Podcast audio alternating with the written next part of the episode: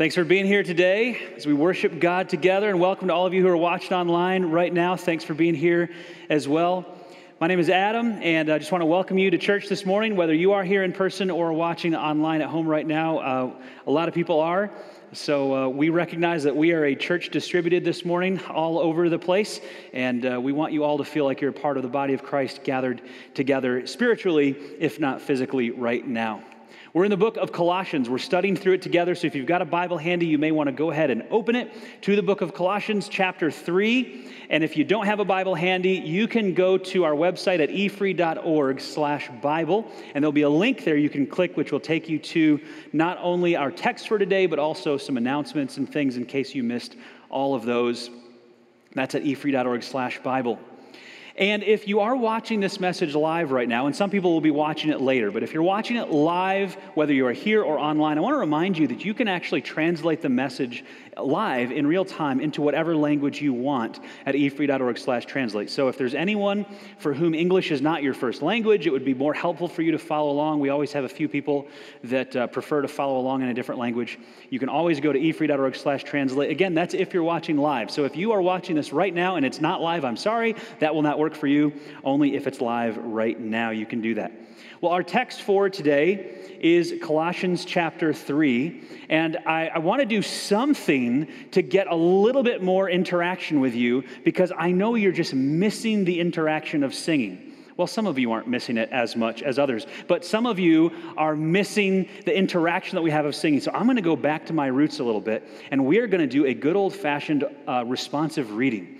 All right, you get, who knows what a responsive reading is? Okay, everybody? Okay, that's good, that's good. We are going to put our scripture passage on the screen, and even if you're at home, you can do this with us as well. I'm going to read the part in blue. I want you to read the part in white, okay? So this is your chance to do something, to say something, to be involved in the service a little bit. Let's try this together Colossians chapter 3, verse 1. Since you have been raised to new life with Christ,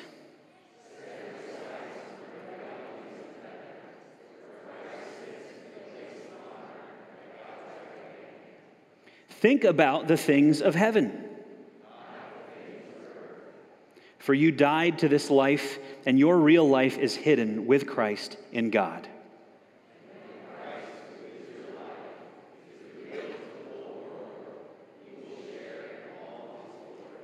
Let's pray. Heavenly Father, thank you for your word. Thank you that it is true and it is powerful and it speaks to us today just as it spoke to the believers in Colossae 2,000 plus years ago. And Lord, I pray that as we study this morning, you would teach us some things, whether we've been a Christian for a long time, or we're a brand new Christian, or we're just exploring what faith in Jesus might look like. I pray that there be some things here today that we can walk away with that will help us to live in a way that honors you and to take a step closer to you in our life. We pray this in Jesus' name. Amen. Okay, let me get some little more interaction here. How many of you like to travel? Anybody? You enjoy traveling? Okay. Uh, international travel, like do you prefer that? Who prefers just travel in the good old US of A? Anybody that's your that's your thing? Road trips, camping, all that kind of stuff. I I really enjoy traveling. What are your favorite places to travel? Go ahead, shout it out. What's your favorite place to go? National parks, Colorado. I realize now that it's a huge mistake to ask for feedback when everyone has a muffler over their speaking instrument. It's very hard to understand what most of you are saying. It's not you.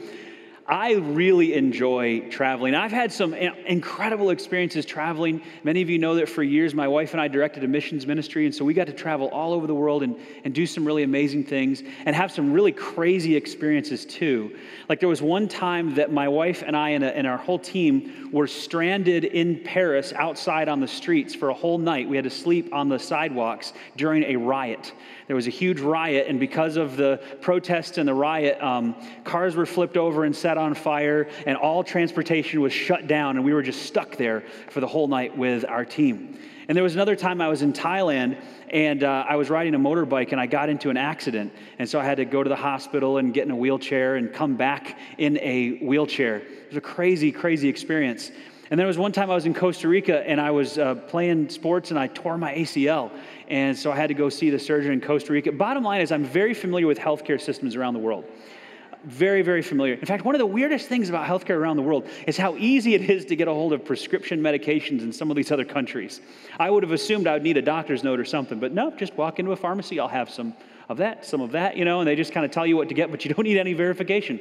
All right, that's another story. Bottom line is, I love to travel, and I've had some crazy experiences when traveling, and, and some things that were not so pleasant to experience. And I'll bet some of you can, can relate to at least some of those. Uh, in South Africa, we ate salted caterpillars. Anybody ever have a, have a salted caterpillar? The worst part about a salted caterpillar is the fur, okay? Just enjoy that in your mouth for a moment. Uh, where I was staying in Uganda one time, breakfast was often popcorn. You had popcorn for breakfast. Uh, in China, there was one morning we were awakened to our breakfast of cold, wet uh, noodles with soy sauce, which is, you know, maybe you like that, but for me, that was a new thing. And dinner one time, we had, uh, we had chicken's feet and a bunch of other animal parts that we got to dip in oil. It was kind of like the melting pot, but sort of the, um, the extreme fear factor version of that. In Costa Rica and many other parts of the world, a home security system is when you build a wall on the edges of your property out of concrete blocks about eight feet high, and you put cement across the top of it, and you stick broken shards of glass and bottles all over it. And that's a very common home security system in other parts of the world. But it was different. You know, you just see that and you're like, wow, that's, that's unique. I, I would not break into that home. That does not look like fun. In Thailand, we could pick our noses all we wanted, but we could never pick our teeth. So if you ever go, that's something you should know. And when we sat down, we had to make sure we didn't show the bottoms of our feet um, because that was offensive there. And, and in all these different places, you, you start to learn that there are certain hand gestures and, and things that we would do as just a normal course of life that are actually very offensive in some of these other places. So you have to learn all these different languages and cultural norms and customs and traditions um, that people have. And that can be a lot of fun but it can also be exhausting because all these different things are, are so different for us. They're so foreign for us. We get used to our surroundings and a certain way of life, a certain way of doing things, and that becomes normal for us. And we, we get desensitized to the things that are normal for us. And, and we think that the things other people do are weird, but then when they come and see us, the things we do are weird. Like three years ago, I made my first venture into St. Louis, and there was a group of people that were showing me around and they were bizarrely excited to have me try something called toasted ravioli. And this made absolutely no sense to me. I had never heard of this before. And I'm being completely 100% hand on the Bible honest when I say I thought it was a prank. I thought there is no way that all of these people could have agreed ahead of time to be so excited about a pasta dish cooked a slightly different way. I was like, how can that possibly be such an exciting thing for them? And you know what? We've been here three years now, and every time we have a guest come in and we take them out to eat, you have to try the toasted ravioli. Let's get, can we get two orders of toasted ravioli? The best one is at Salt and Smoke with the brisket meat in there. Oh, it's fantastic, but I digress. You know what I don't make people try, though? I don't make people try Provel. That would be cruel. I, I have no interest in losing friendships over. Thank you. We've got some. We got a few a few supporters from out of town Every place has their own unique culture and customs and food and language that you can get used to. And if you've ever stayed in a, a, very different place for a very long period of time, you have probably found yourself longing for home.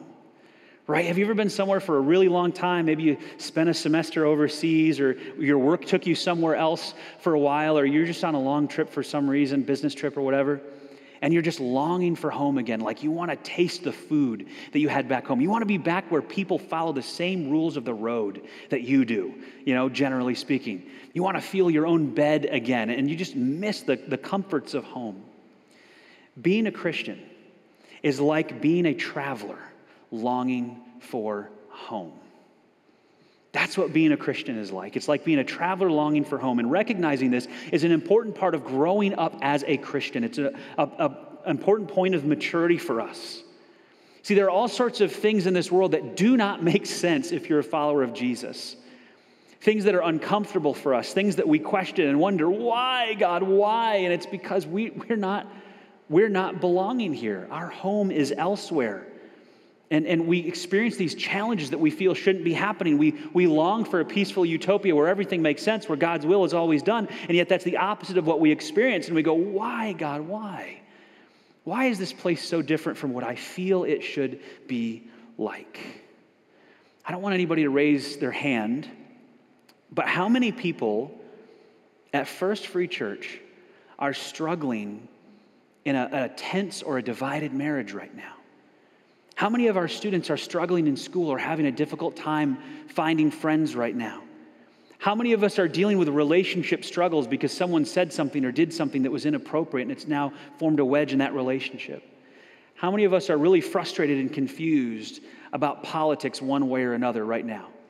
Either because of what's happening in the Senate or what's happening in the White House. All of you have a reason to be upset to some extent about what's going on with politics right now.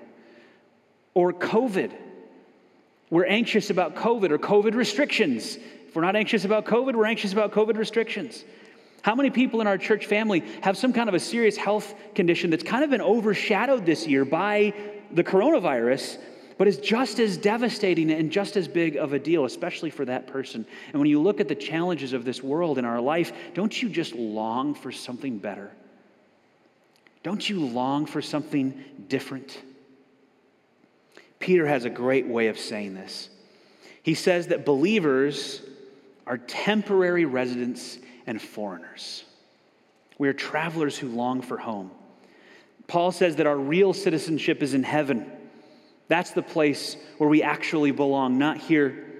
Hebrews says that this world is not our permanent home, and we are looking forward to a home that is yet to come.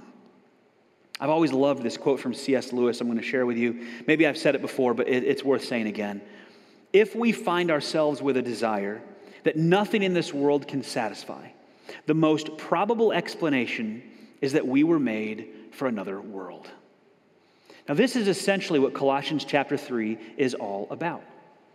It's about understanding that if you have trusted in Jesus, your real home is not in this world in its current form. And understanding that this truth should actually change how you live now. When I was in Thailand and I got in that motorbike accident, or when I was in uh, Costa Rica and I tore my ACL, or, or I got really, really sick uh, one time in China and I, and I got super sick in South Africa too. These were really difficult times, and it was, a, it was a struggle to make it to the next day. But you know what I always had? I always had that hope that, hey, in two weeks I'm going home.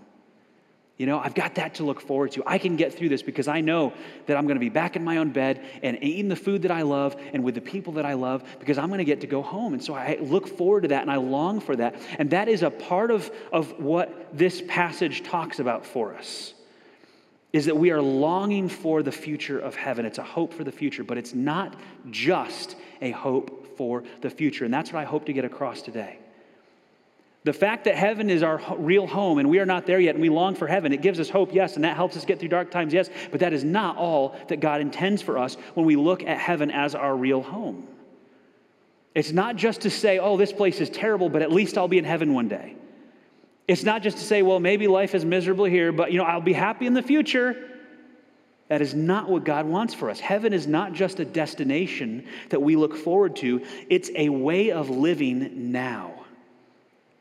Heaven is not just another place, it's another place with different values, different attitudes, different cultural norms, different ways of doing things than we typically do in this world. It's a place where God's will is always done. What did Jesus teach his disciples to pray? Pray that God's will will be done on earth as it always is in heaven. We've talked a lot in this series already about the hope that we have in heaven for the future, but Colossians 3 is going to take that to the next level. It's going to show us that heaven is more than a hope, it's a model for how we live our lives today. And maybe you've never thought about the Christian life that way, but it's how God talks about it in the Bible. See, God wants Christians to bring the heaven lifestyle to earth. God wants Christians to bring the heaven lifestyle to earth, not just to long for heaven, but to bring the values of heaven into our lives and into our community today. Maybe you've heard this phrase before He's so heavenly minded, he's no earthly good. You know the phrase. And I have heard pastors absolutely rip on this phrase. They really don't like it. I'm going to tell you there's some truth to it. There is some truth to it because God's intention for us was never for us to be solely focused on heaven to the point that we ignore what's going on on earth. His intention for us, his mission for us is to be focused on heaven, yes, but to bring the values of heaven into this fallen world. The Bible says we are ambassadors for Christ, that we are co workers with God, that we are the hands and feet of Jesus, that we are the body of Christ in this world. 1 Peter 4:10 says that we are stewards of God's grace in this world. Stewards of God's grace. Have you ever thought about that? You are a grace distributor in this world. God has chosen you to be a distributor of his grace. Could he just do it himself? Sure. But for whatever reason, he likes to work through people. God has given you that mission. If you're ever struggling with purpose in your life, just remember that God, if you've trusted in Jesus, has made you his representative, his ambassador in this world to distribute his grace, to be a steward of his grace. That means he's given you grace so you can give other people grace. That's an amazing responsibility.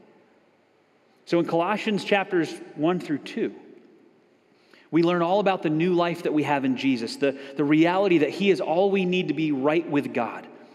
We don't need to follow the Mosaic law or any religious rituals or, or, rules. Not that we don't have rules to follow, but that's not what saves us. It's only the sacrifice of Jesus and believing in Him that gives us new life and eternal life with God.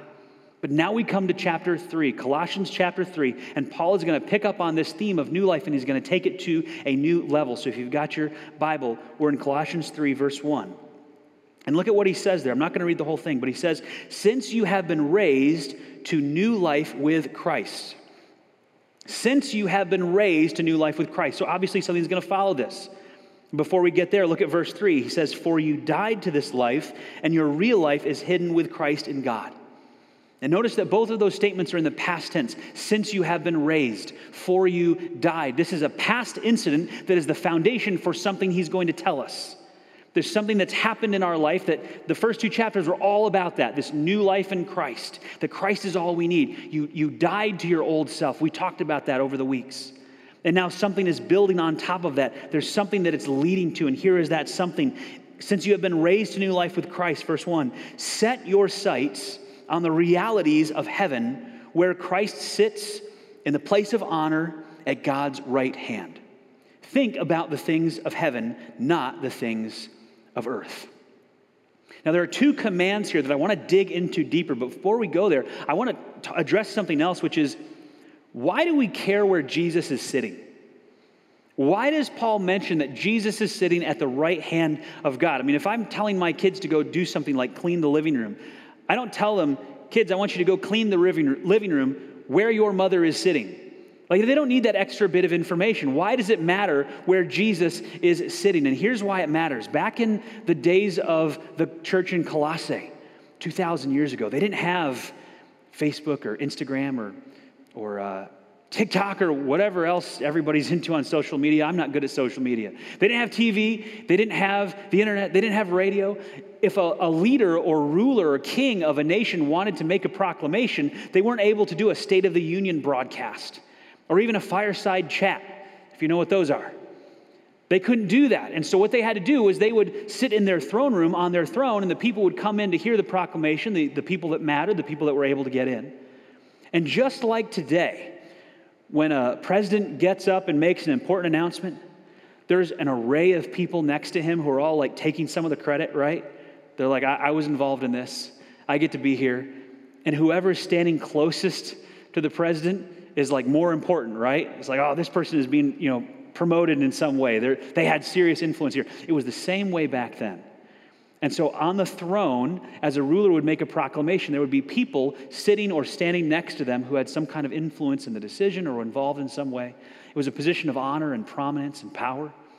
And then, when there were important matters to be uh, addressed and, and brought before the king, the king would sit in the throne, and important officials would be to his right and to his left. And how close you were to the king meant you were in a more prominent position, you had more influence, you had more power, more honor. And if you were on the right hand side, for whatever reason, that was the position that was deemed more valuable. Uh, I'm sorry, lefties, that's just the way it was.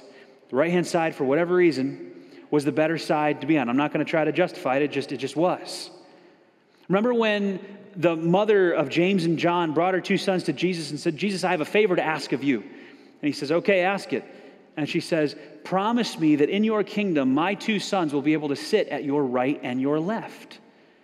This is why. What she was asking for, and Jesus even, even tells her, You don't know what you're asking for. What she's asking for there is for her sons to be in the two most important positions next to Jesus in his kingdom.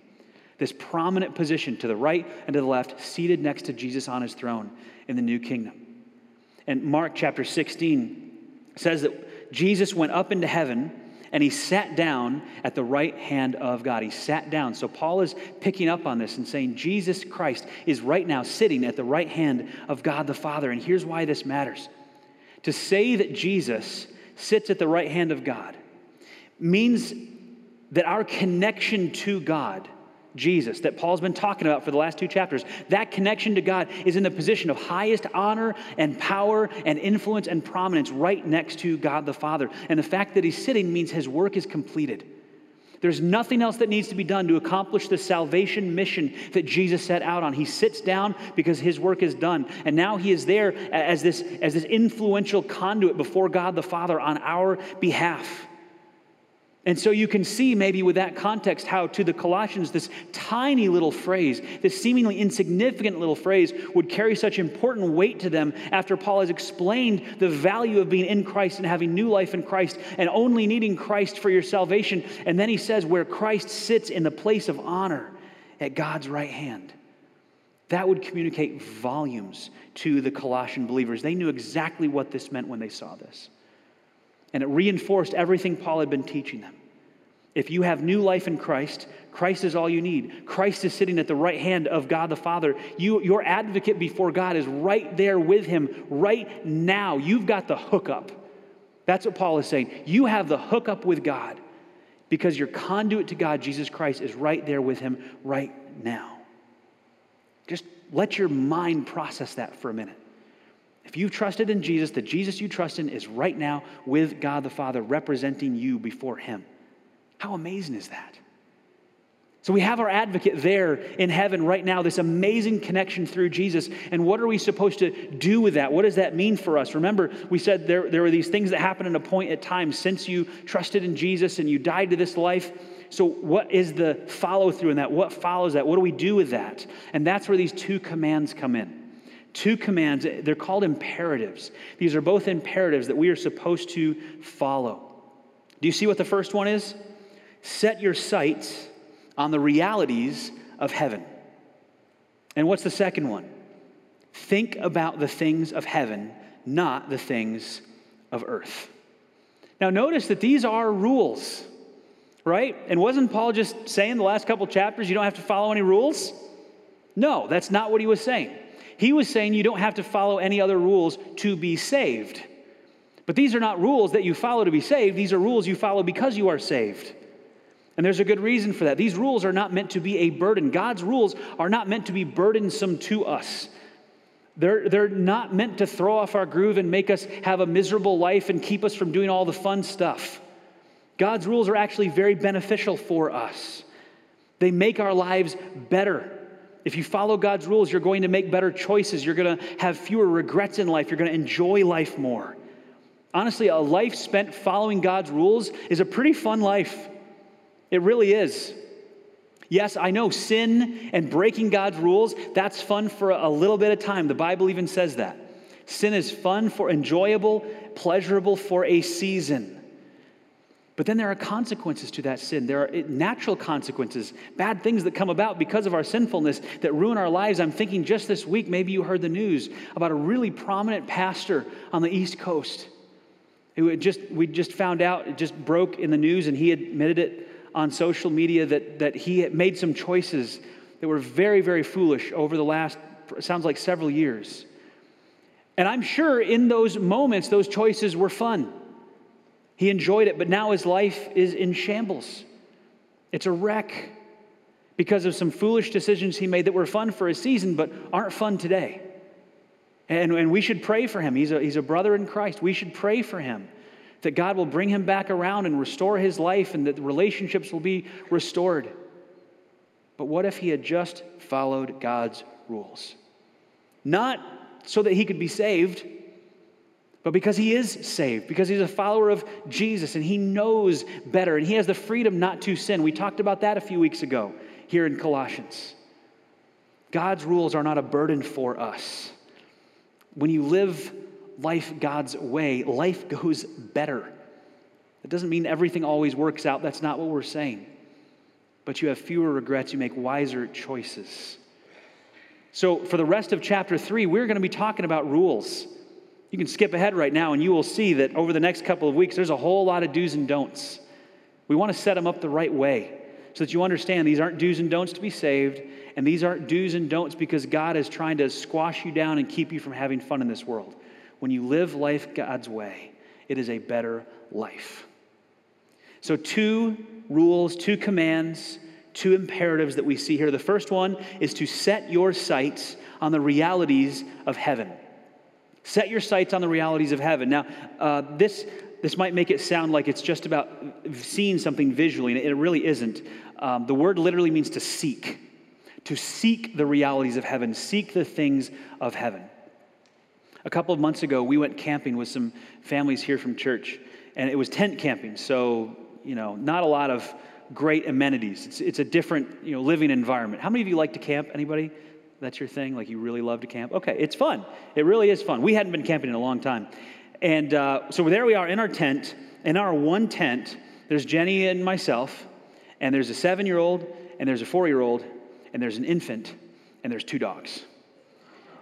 All of us, that's the right reaction. In one tent together, actually, I forgot several participants that were also in there with us the mosquitoes. There were a number of them that decided to join the party in that tent. And we loved camping, don't get me wrong. It was fun and we had a blast as a family, but it wasn't the greatest sleeping experience. And after a couple of days, we just found ourselves longing for our bed back home, sleeping in a different room from the kids, the food that we would normally be able to eat, although we didn't do too bad while we were camping. We longed for the realities of home. We couldn't wait till we would get back there. And, and that's partly what it means to seek or set your sights on the realities of heaven. You're longing for it, like I wish it was here. But that's not all it is. It's more than that. It's also to live like you're already there, to seek it out now, to bring it into reality now, to recognize that this new life of yours is yours now, not just when you get to heaven.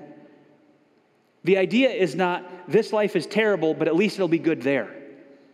The idea is you have this new life now. You can live like that now. You can bring the realities of heaven and seek them now. One of the best decisions that I made when we set out to go camping was bringing our coffee maker.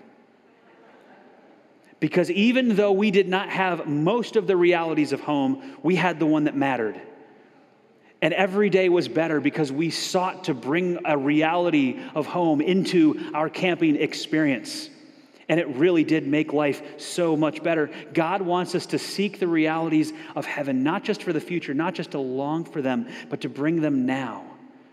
F.F. F. Bruce put it this way He said, What then are the practical implications of being raised with Christ? In the first place, believers have now no private life of their own. Their life is the life of Christ maintained in being by Him at God's right hand and shared by Him with all His people. Their interests must therefore be His interests. Instead of waiting until the last day to receive the resurrection life, those who have been raised with Christ possess it here and now. The new creation, the regeneration, has already begun in them. Spiritually, that is to say, in Christ, they belong already to the age to come and enjoy its life. Present tense. See, we don't just long for heaven. In a very real sense, we bring the values of heaven to earth. Jesus even told us, pray that God's will be done in earth as it is in heaven. Now, the second imperative is to think about the things of heaven, not just the things of earth.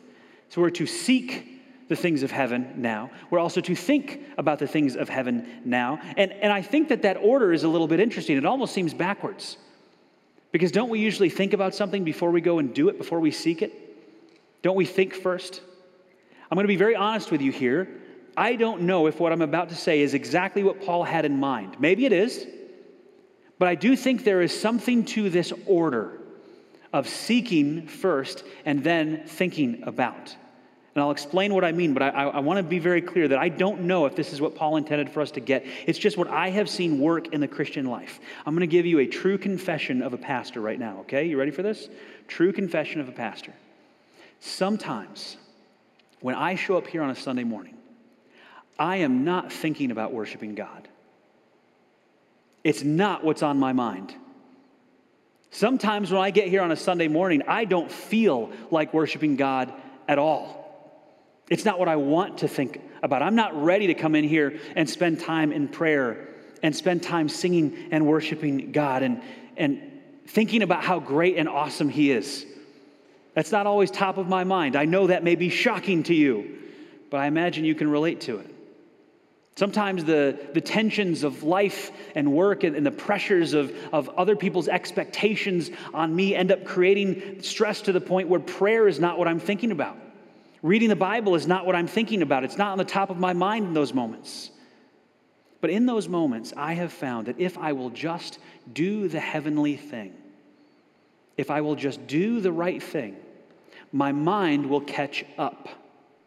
I may not be thinking about or dwelling on the right things in that moment, but if I will force myself to do the right thing, my mind catches up. I don't know about you, but the, the, I think that sometimes the way I approach doing heavenly things is that I'll do it when I feel like it. I'll do it when it's on my mind. I'll, I'll, do it, you know, when it's that when it's the only thing I can think about. Until then, it's like here's Netflix or here's you know something else that I want to do, something fun. And then yeah, when that's the one thing on my mind that I can't get off my mind, then I'll go do the, the heavenly thing, the right thing. But I think sometimes the order needs to be we do it before we even feel like or think it's the thing we want to do right now. If you don't feel like worshiping when you come here on Sunday, that's okay. Just start doing it. And I know right now, the best you can probably do is mouth the words, right? Or sing it in your heart, in your mind. But if you start to do it, your mind will catch up. If you don't feel like serving, that's not what's on the top of your mind. That's not what you wake up thinking about is, man, I just want to go serve some people today. The way to make that a normal thing in your mind may not be to wait until it just happens. The way might be to just start serving to just go do it and your mind will catch up. And so, even though I don't know if this is the order that Paul had in mind, if this is the point that he was trying to make, I think there is something interesting here about seeking first and thinking second.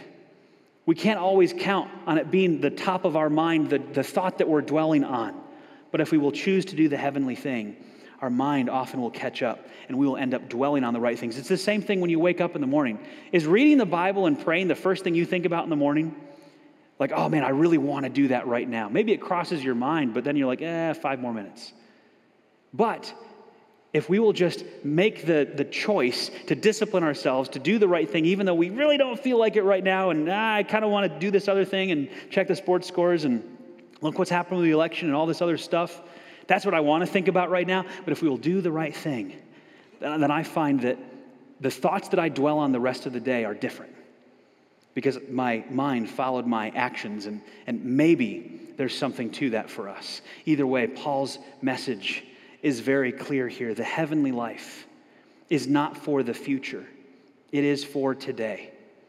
So he says at the end of this passage in verse 3 For you died to this life, and your real life is hidden with Christ in God. And when Christ, who is your life, is revealed to the whole world, you will share in all his glory. Your real life is in Christ if you have trusted in Him. And where is Christ? He is seated at the right hand of God the Father in heaven. And that's where your real life is if you've trusted in Him. One day, Jesus will be revealed to the whole world and you will share in His glory. Another way to translate that is that you will be with Him in glory. You will be there. In other words, Jesus is there right now in heaven next to God. It's perfect. God's will is always done, and you will be there one day. One day you will transfer to the place or God's will is done all the time. But until that day, we have the incredible privilege and great responsibility to bring the values of heaven into earth today. That's what God wants us to do. Seek the realities of heaven. Think about the things of heaven right here, right now. Live the new life right now. Now, you may be asking, and rightly so, okay, how do I do that? What are those things I'm supposed to be seeking and thinking about? What is that going to look like? And you're just going to have to wait until the next couple of weeks because our time is out today. And, and those are the passages we're going to talk about in the next couple of weeks. But Paul is going to get into that in the rest of chapter three. He's going to get into some of the do's and some of the don'ts. But before we go there, we want to have the right foundation because we don't want to reach this list of do's and don'ts and think, oh, this is what I'm supposed to do to be right with God. No, that's not the point. This is what I do to make sure that God's okay with me, that God likes me, that, that God has positive thoughts about me. No, your advocate is already there. You have new life in Christ already, whether you are doing these things right now or you aren't. If you trusted in Jesus, you have that new life in Christ. But because you have that new life, you need to start living like it. And that's where these principles that we're going to talk about over the next couple of weeks will come in and teach us how to live the life God wants us to live here on earth. But before we get into any of that, we have something exciting to celebrate today. And I'm not just talking about the new sound system that you're hearing right now. I hope that it's been crisp and clear and you've been able to understand me a little bit better. Can we give our tech ministry a hand and facilities a hand? They did an awesome job and it's not done yet. There's more work to be done on it, but they got it all ready for today. And we have a, a, great partner in Paragon 360 that's been helping us to put all of this together. They've been fantastic. Uh, but hopefully, you, you heard the music well and the preaching well, and, and hopefully, this new sound system is going to last us a long, long time because the old one was on its way out. that's why we used to have extra speakers standing up over here. But that's not even the big thing we have to celebrate. That's one thing. There's something that matters even more and that is that we have three people who have trusted in Jesus, and today they're going to get baptized. I don't know if you noticed, we've got the pool over here. That's right. Baptism is such an exciting thing for us. It's when someone comes forward and says, I want to publicly declare that I've decided to follow Jesus. They have new life in Jesus Christ, the new life we've been talking about. And this is their way of showing that to everyone and, and, and committing their life to God and saying, This is the new life that I have, and I want you all to know about it. Now, at the same time, we want to celebrate with them and we want them to know that we support them. So, as they get baptized, you probably already know this. Our tradition is that we cheer for them. We want to let them know that we are proud of them and we support them. So, as they come up out of the water, go ahead and give them a cheer, give them a holler, whatever it is. Just keep your mask on. But, you know, make some noise, clap, all that good stuff, and let them know that we support them. Let me go ahead and pray for us, and then we're going to sing a song, and our baptism participants are going to get ready. Let's pray. Heavenly Father, we thank you for this letter to the Colossians, and it teaches us such rich truths truths about heaven, truths about this new life that we have in Jesus, Lord, the opportunity to have an advocate who is right next to God the Father right now. That should give us such peace and such calm in the middle of a tumultuous world, in a tumultuous year to know that we have you right there in heaven representing us before God, that we have a hope in heaven for the future, that's got to overshadow all of the troubles, all of the struggles that we see around us, the things that concern us. Man, they, they pale in comparison. They're a pebble compared to what you have in store for us. But then, Lord, as we learn today, help us not to just have a hope for the future, but help us to bring that reality into our lives today to live the heavenly lifestyle, to bring the heaven mindset, the, the values of heaven that you have laid out for us in your word into our lives today, Lord. Help us to represent you well as distributors of your grace. We pray this in Jesus' name. Amen.